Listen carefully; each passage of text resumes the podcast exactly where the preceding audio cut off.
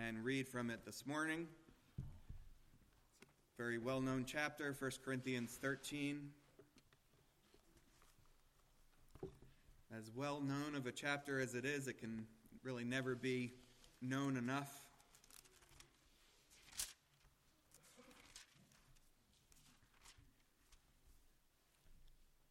Our text this morning will be the last verse, verse 13 of chapter 13, but we'll read the entire chapter.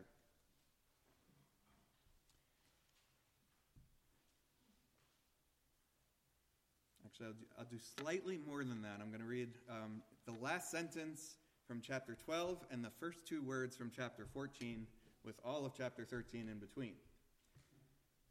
And I, sh- I show you a still more excellent way. If I speak with the tongues of men and of angels, but do not have love, I have become a noisy gong or a clanging cymbal. If I have the gift of prophecy and know all mysteries and all knowledge, and if I have all faith so as to remove mountains, but do not have love, I am nothing. And if I give all my possessions to feed the poor, and if I surrender my body to be burned, but do not have love, it profits me nothing. Love is patient, love is kind, and is not jealous. Love does not brag and is not arrogant, does not act unbecomingly, it does not seek its own, it does not it is not provoked, it does not take into account a wrong suffered. It does not rejoice in unrighteousness, but rejoices with the truth. It bears all things believes all things, hopes all things, endures all things. Love never fails. But if there are gifts of prophecy, they will be done away. If there are tongues, they will cease. If there is knowledge, it will be done away. For we know in part and we prophesy in part, but when the perfect comes, the partial will be done away.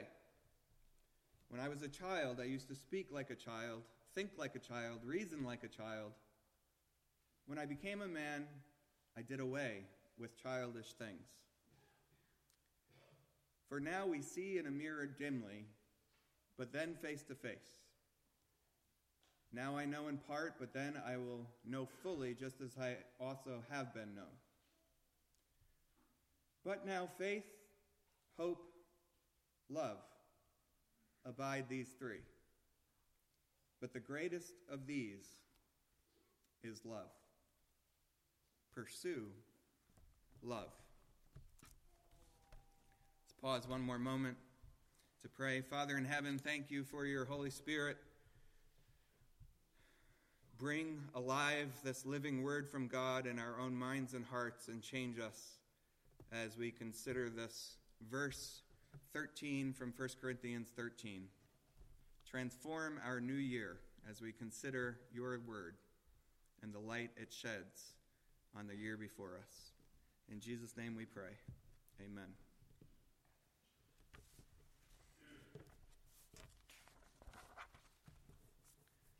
I've occasionally had the privilege to go to some sort of a Alcoholics Anonymous or 12 step program with somebody who is coping with an addiction and working through what that looks like to strive against it Lord willing, to overcome.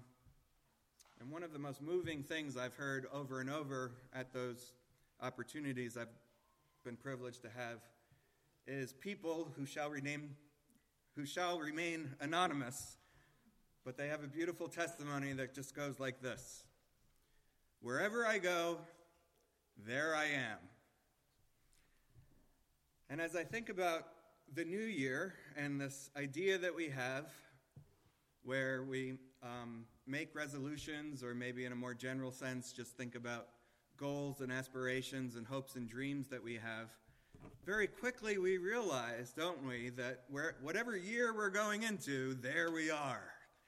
And whoever you were that fell asleep during the last moments, minutes, seconds, hours of 2023, when you woke up in 2024, there you are all of the same things are true about you. You're just a few hours o- older, a few minutes, seconds older.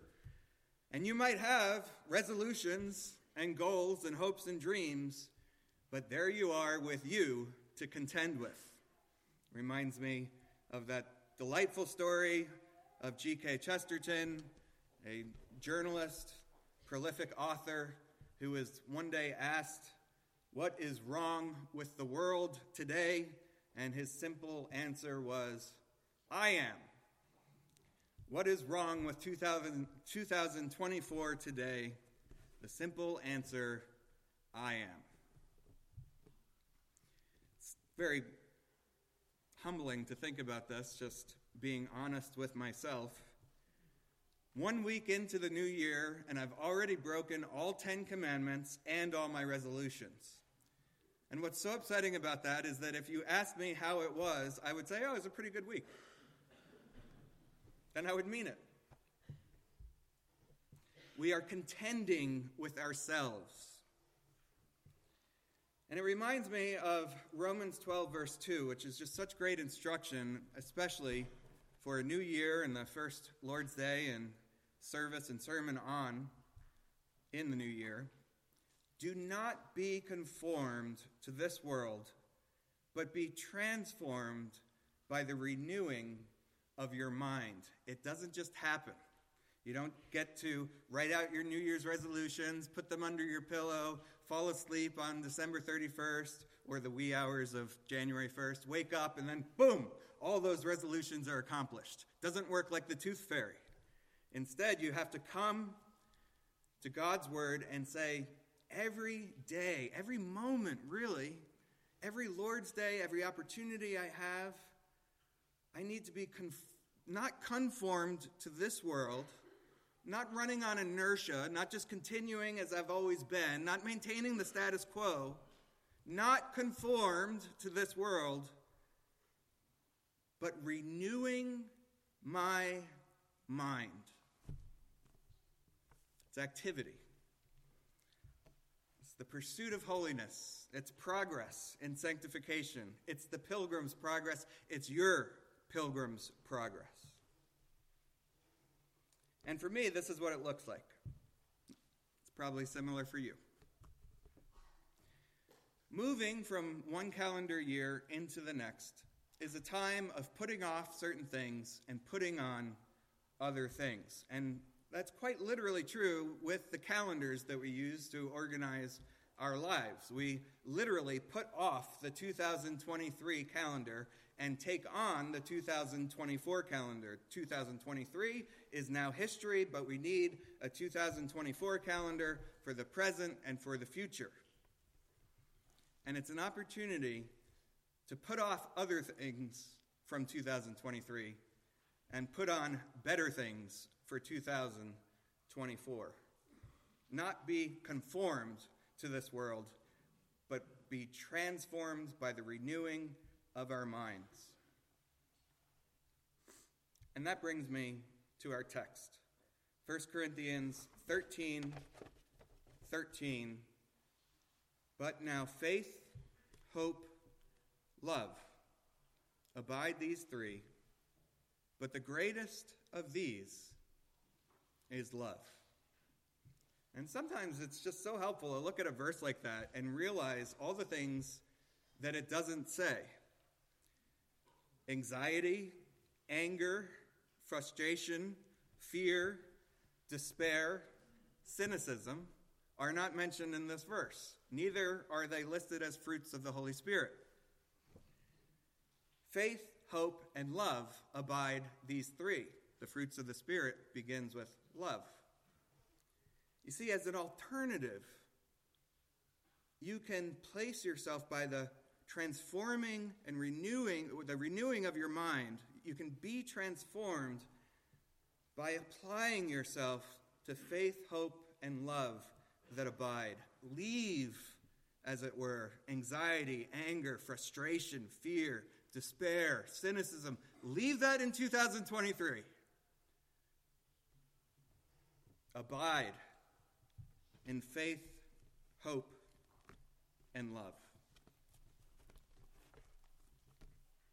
If you're younger and taking notes, or even drawing a picture of some sort, I'd encourage you to draw a triangle.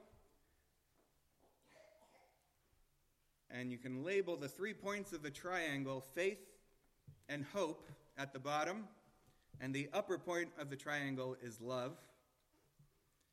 And I'd challenge you to think of that triangle in terms of a pyramid, even though it's flat on your paper. Because what Paul describes in this one verse is a three dimensional sort of faith. It's a lively faith, it's a joyful faith, it's really delightful, encouraging in every way. The best of alternatives to anxiety, anger, frustration, fear, despair, and cynicism comes by abiding in faith, hope, and love, the three corners of this pyramid, this triangle. And there's two things that really stand out in this verse. One is not clear in the English, which is the word translated abide. In the original, that word abide is a verb, the way it is in the English translation, but it's a singular verb. And I don't want to read into that too much, but I think it's significant because he's just given three different things. So it's fascinating that under the inspiration of the Holy Spirit, Paul uses a singular word, abide, to describe three different things faith, hope, and love. In some sense, he sees them as one thing. It's one list, one triangle, one pyramid with faith and hope and love at the top. One unity or a triad with these three different points. And then what's fascinating is that he singles out love as explicitly as he does. The greatest of these is love. That's why love is at the top of the pyramid or the top of the triangle on your paper.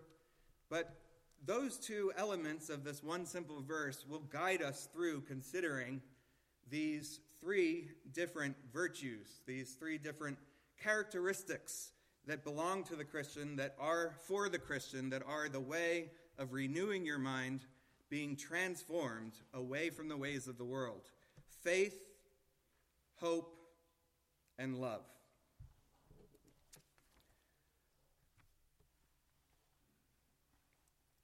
Isn't it astonishing that the whole Bible is so focused on the idea of faith? And you, you go into another religion, and it doesn't work that way. Like, visit another religion out there, and very quickly you get to, you know, five pillars or 613 precepts or the good life looks like this or you know you can't eat this you should eat that scripture from beginning to end old testament through the new testament is just caught up over and over with this idea of faith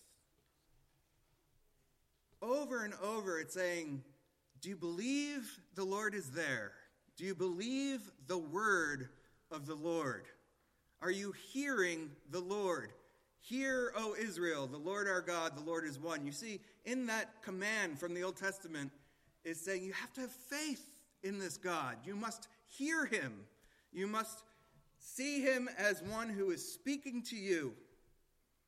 The entire Old Testament is about believing in the Lord who has spoken.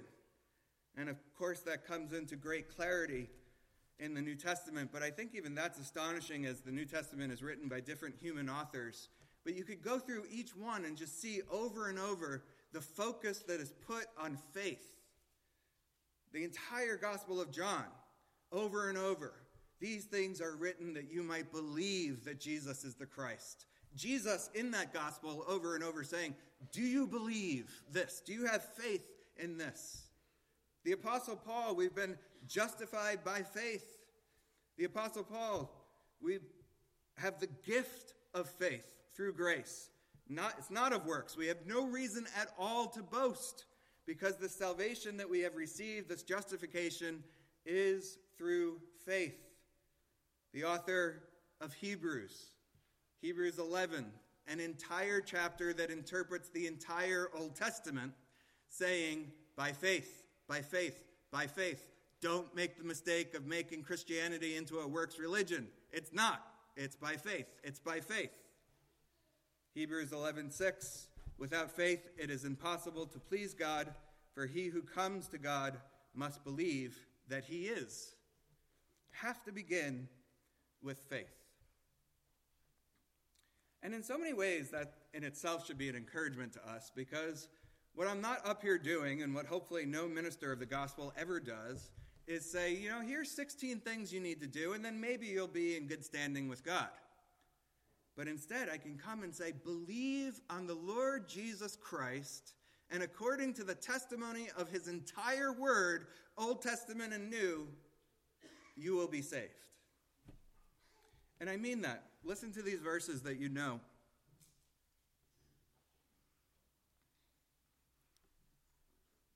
Whoever believes in him will not be disappointed.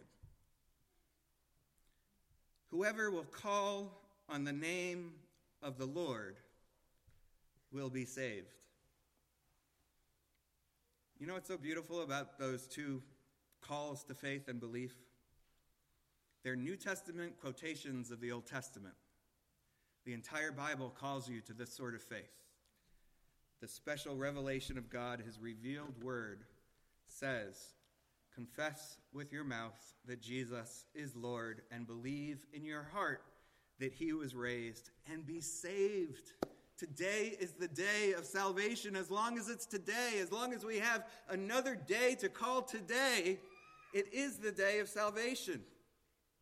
Think about the centurion looking on the cross at Calvary and how simple his profession was. Truly, this was the Son of God. Think of the thief on the cross and how he had no opportunity to do any labor work for Jesus Christ, but simply articulated a faith in Jesus. Remember me when you come into your kingdom. Call on the name of the Lord and be saved. Don't know about the centurion and the thief at Calvary who did it, and be here as one who leaves without calling upon the name of the Lord for your salvation. Trust in the Lord, call upon the Lord, believe in the Lord, assent to the Lord, depend on the Lord. Faith. The other thing that's so exciting about faith, as we've looked at it in various verses,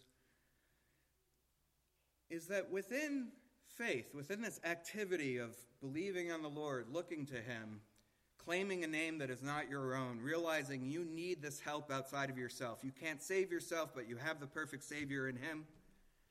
This faith is a recipe for hope. With faith, you have everything you need to get to hope. That's why, as our song that preceded our confession of faith, which was about faith, we sang about having our comfort in Jesus Christ. You can get to comfort or hope from faith in Jesus Christ. Because God is the reason for hope. If God is your reason for hope, you have an invincible reason for hope. Nothing can put your hope in jeopardy if God is your reason for hope, because God is almighty and good.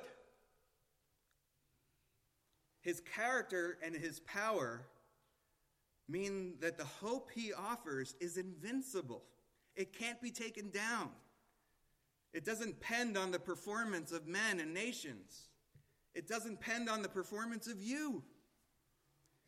His character is good and unchanging, and his power is limitless. God the Father Almighty is your reason for hope. So, in faith, we have everything we need to get to comfort and hope. And I'm calling your attention, it's probably why I'm preaching on this verse this morning, and I'm sure it's preaching to me more than anybody else. But it's such a sad thing that Christians who have real faith don't insist on moving on to hope. How many times as a Christian have you been one, yeah, I believe in the Lord Jesus Christ. I call upon him. He's my Savior. I'm a sinner. I have no hope apart from him. He's my only comfort in life and in death. And then you go on to live almost hopelessly during every difficult challenge that life throws at you.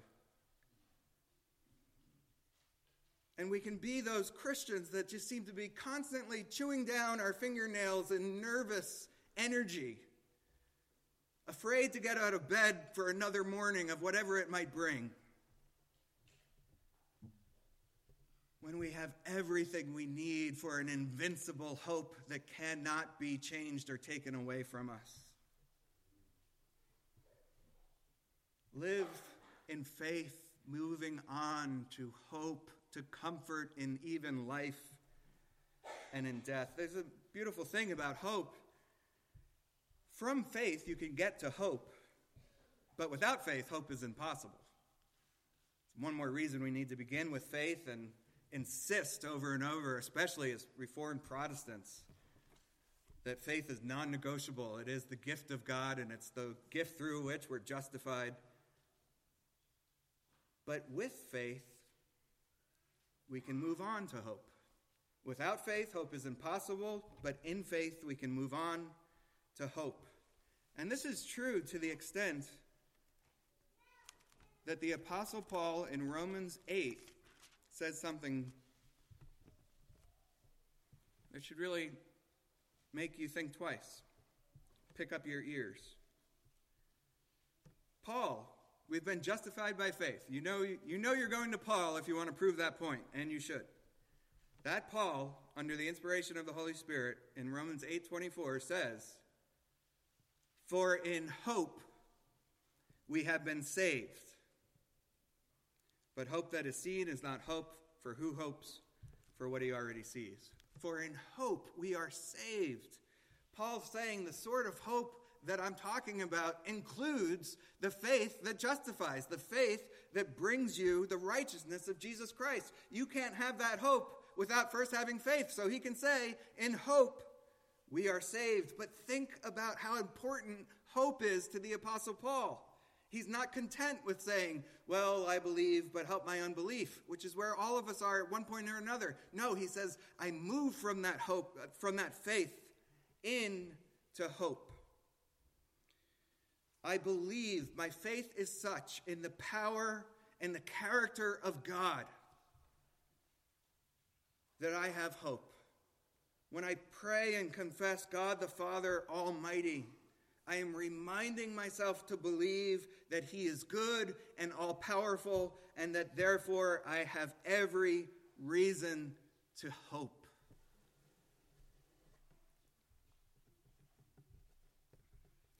Look at how simple chapter 13, verse 13 is. If I was writing that verse, and I'm glad we get this from the Apostle Paul and the Holy Spirit instead.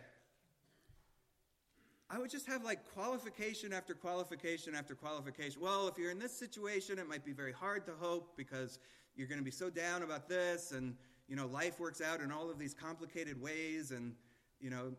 But Paul doesn't say faith, hope, love abide these three.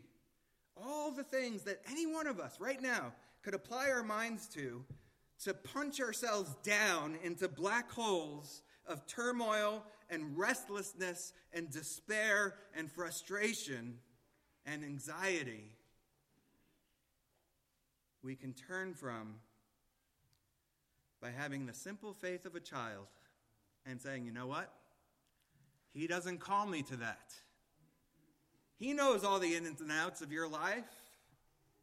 He knows all the things that are distressing and upsetting. He calls you to faith, hope, and love. Sometimes we just need to stop there. Oh Lord, I'm so upset about this family member. Oh Lord, I'm so upset about my own remaining indwelling sin, how often I fail you. I'm so upset about where my children are. I'm so upset about my relationship with this relative or that relative. I'm so upset with the nation, the government, politics, the worldwide. Faith, hope, and love abide these three. Instead of living in frenetic restlessness. Go back to faith and pursue it until you land in hope and see that as an invincible hope in the unchanging, all powerful, good God who is your Father through faith in Jesus Christ. You see how thinking about that, coming back to the triangle pyramid, it makes the faith two dimensional. It's not just this kind of brittle, I believe in the Lord, but who knows what's going to happen. I believe in the Lord. I have every reason for hope on every single day that I live. What else could have possibly animated the Apostle Paul to do all that he did? Faith, hope, and then the third point of the pyramid, the top of the pyramid, the top of the triangle love. Love. The greatest of these is love. We'll get to how it's the greatest in just a moment. But for now, let's just look at love and observe this. As sad as it is to have faith, but very little hope, it's even more sad. It's even more upsetting when there's actually faith and hope, but an absence of love. Like Paul himself has already said this in the chapter that we read. If I have faith so as to remove mountains but have no love, I'm nothing. And I'm, I'm sad to say this. I've been one of these Christians, and I've certainly seen Christians like this. I have faith in the Lord Jesus Christ. I have hope of the new life and the new heavens and the new earth. But does that translate into love for others? Is that reflected in the way you speak to your spouse, the way you speak to your children, the way you speak to your relatives, the way you speak to your brothers and sisters in Christ here at the church. How often have you heard truth in the harshest way imaginable? And don't tell me Christians don't do that. We're awesome at doing that. Faith, hope is nothing unless it brings love. And it should bring love. How could we ever look on another sinner and have nothing but condemnation for them when we are those who receive no condemnation? How could we need a hope like this and have found such a great hope as this? And not be saying, Amazing grace, how sweet the sound that saved a wretch like me. and brings you to that humility that we saw after the confession of faith, and also that joy, so that as wretches saved by amazing grace, we can speak to unbelieving friends, loved ones, coworkers, bosses, neighbors. And the speech won't be nothing. It won't be a noisy gong. It won't be truth and harshness but grace and truth. The truth spoken in love. Faith, hope, love, the three points on a triangle or pyramid. But then Paul says, put love at the top of that pyramid because the greatest of these is love.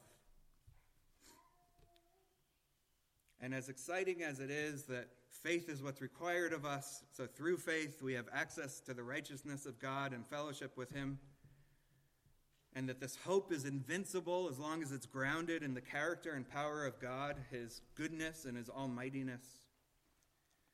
The greatest thing in this triad is love. And you got to stop and think about that. Paul's saying, get this fixed. These three abide, abide in these three things but intentionally single out love and see how it's the greatest. So here are some ways to realize that. Within love, there is an inherent otherness. There's an otherness about love. I don't think the Holy Spirit, through John in 1 John, could say, God is love, if God wasn't Father, Son, and Holy Spirit, triune. Because love includes an inherent otherness. Love has to include at least two. The whole uh, Trinity is three, and you can say God is love because the Father loves the Son, and the Son loves the Father, and the Holy Spirit is proceeding from the Father and the Son. Maybe there's no better way to summarize the Trinity than the way John does under the inspiration of the Holy Spirit in 1 John 4, saying God is love.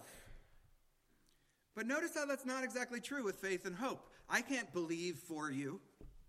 I can't have hope. I mean, I can hope good things for you, but I can't have the hope that you need to have. Comfort, faith, hope, and faith, those are so personal. They are between you, they are within you.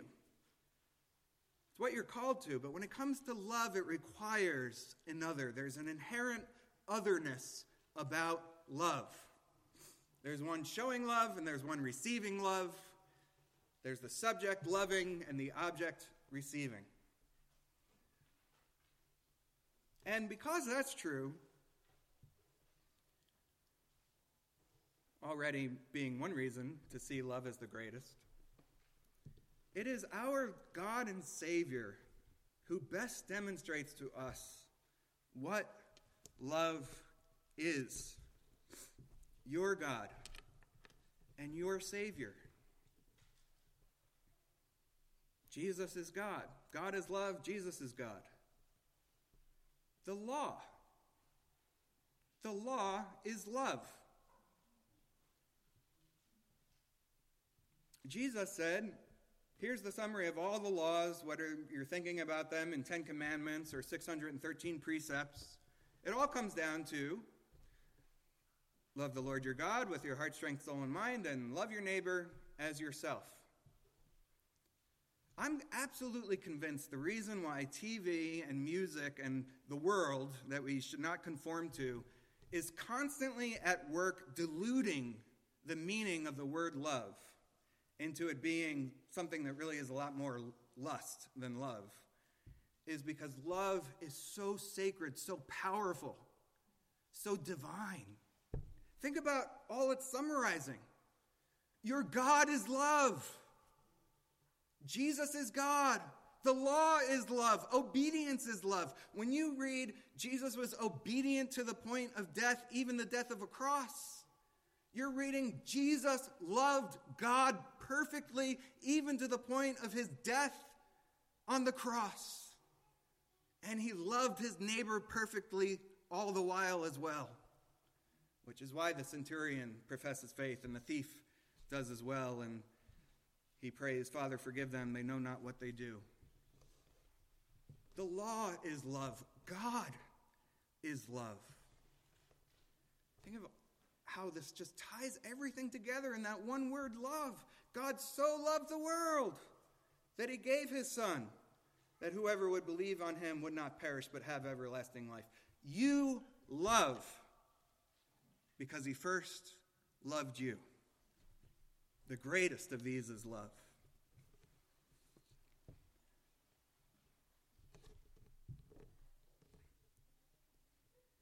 Love never fails. Another thing we read. Verse 8 in chapter 13. Faith and hope serve a specific purpose for us here, right? Paul in that verse, uh, Romans 8:24 that we read before, said, You don't really hope for things that you see. So, you know, when you get to the new heavens and the new earth, when you get to heaven, when you see Christ in person, when you're standing before the face of the Lord, when you're in his immediate presence, the role of hope, insofar as we understand it right now, has been fulfilled. It's come to pass. The thing you hoped for has happened at that point. And that's true of faith too. The things you, you believed. You won't need to walk by faith, not by sight. You can walk by sight in the new heavens and the new earth. You can walk by sight in the presence of God. Faith and hope are fulfilled when we go to be with the Lord after this life. But you know what never ends? You know what never fails? You know what goes on forever and ever and ever? The love that you are learning to have right now. And Paul's say, saying this. He's talking about tongues and prophecy having passed away, and we know this whole world is passing away along with our calendar months and years. And he's saying, but this love never ends. It's the greatest. It's a training ground for it. In your family, in your marriage, with your neighbors, your coworkers, your boss, your church. You are learning the greatest love that comes from God, who is love, who says that obedience is love. And it never ends. Now, right now, you get to partake of the serious business of heaven, which is joy, by loving and applying yourself to loving others the way you have first been loved by God. Anxiety, anger, frustration, fear, despair, cynicism. Those are so 2023. Leave them there. Abide in faith, hope, and love, knowing the greatest of these is love. Father, we know how